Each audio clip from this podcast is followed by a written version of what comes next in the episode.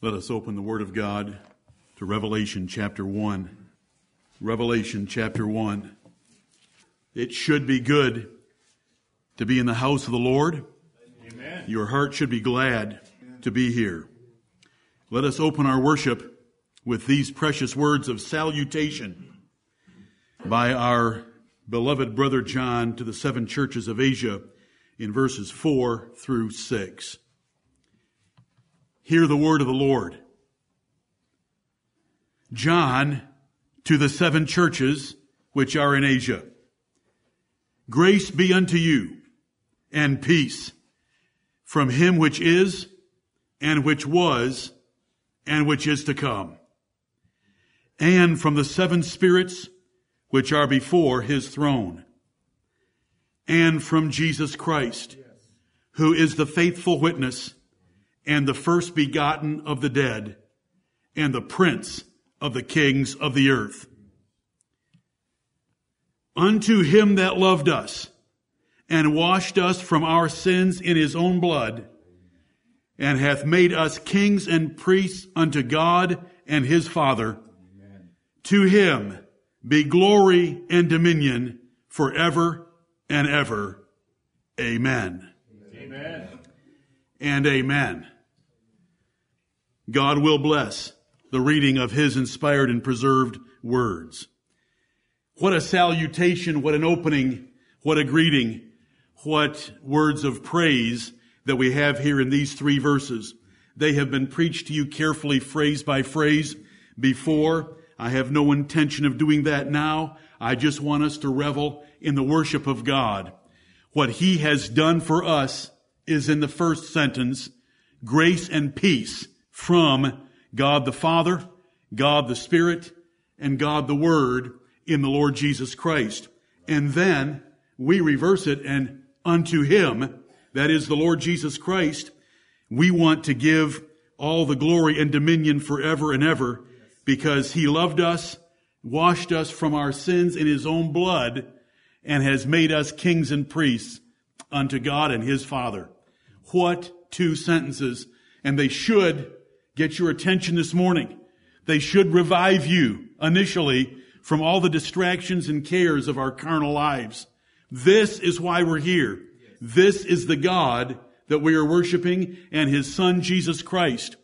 If we had been asked for a private assembly with the president of our country, we would have been there early. We would have been there prepared. We would have been dressed. Our minds would have researched and thought upon it and thought upon it in great detail and great attention to be there before the commander in chief of our nation.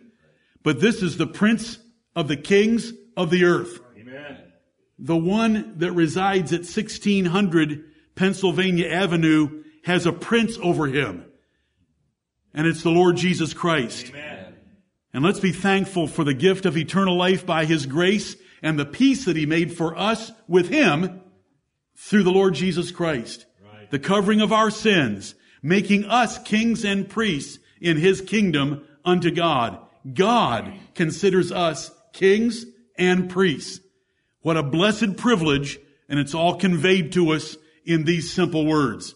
May God bless the reading of his word. Let us pray.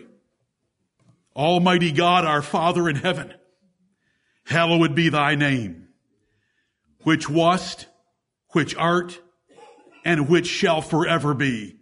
From everlasting to everlasting, thou art God. O Lord Jehovah, thou inhabitest eternity. And we bless and praise thy holy name.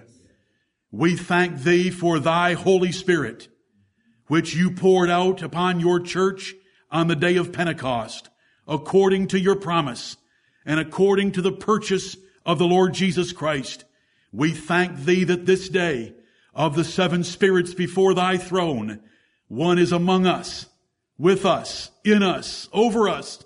And we pray, O Lord, that he would direct us, that our worship will be acceptable in thy sight. Amen. Let him, O Lord, be the director externally and the director internally, that all that is said and done will be pleasing in thy sight, and our hearts will be united in our love and devotion to thee. And we thank thee for the Lord Jesus Christ, the word made flesh, who dwelt among us, and we beheld his glory through the eyes of the apostles, full of grace and truth. Yes. We thank thee for him who is the prince of the kings of the earth.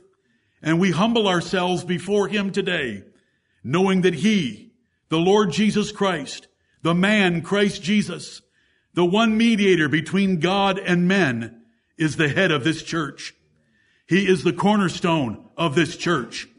He is the veil, he is the opening, the tearing away of the veil between us and thee, for he has made peace, and we are thankful for that. Heavenly Father, we are thankful to have our sins washed away. We are thankful that we can come before Thee without any other man needed. We are thankful that He is coming again for us.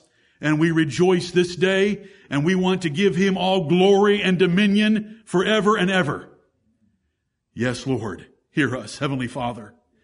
Lord God, put your hand upon us this day. Revive our souls and spirits from all the distracting delusions and the cares of this life, that we might focus upon Thee. Heavenly Father, our spirits are indeed willing, as your apostles once had to hear from the lips of the Son of God, but our flesh is weak. All around us, the prosperity that we live in, Heavenly Father, it might be better if it were persecution, for it would turn us more closely to Thee.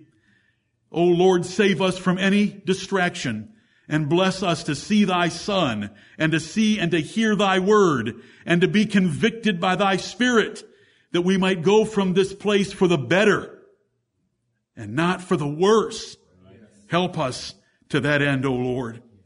We pray for your servants in every place that the word of the Lord might have free course and be glorified among them as we pray for ourselves.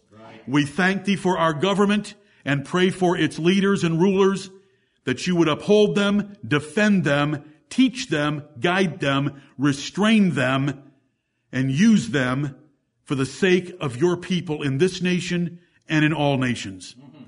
We pray, Heavenly Father, for the spread of the truth of the gospel by whatever means you lead your people to share it with others, that it might find a resting place in the hearts of your elect that many more might be converted unto thee and thy kingdom strengthened, established, broadened, deepened. O Lord, we pray. Heavenly Father, we thank thee for such precious words that are found in thy word. And we pray that we would humble ourselves and rejoice before knowing such a great God, his spirit and his son, and for the great things that thou hast done for us. In turn, so convict and lead us, so guide us that we would do great things for thee, assisted by your great power as we choose to use the divine power that's been given to us. Help us to this end. We are thankful for thy word. We are thankful that thou hast sent beautiful feet to preach to us the gospel of peace, that our God reigns.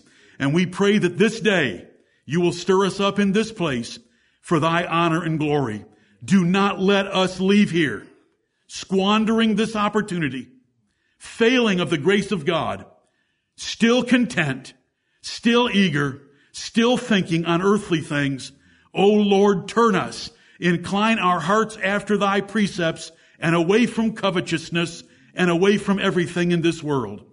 And we shall bless thee and thank thee, for we know that it is all of grace.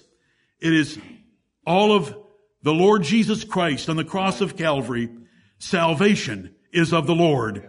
We bless and praise thee in Jesus' name. Amen.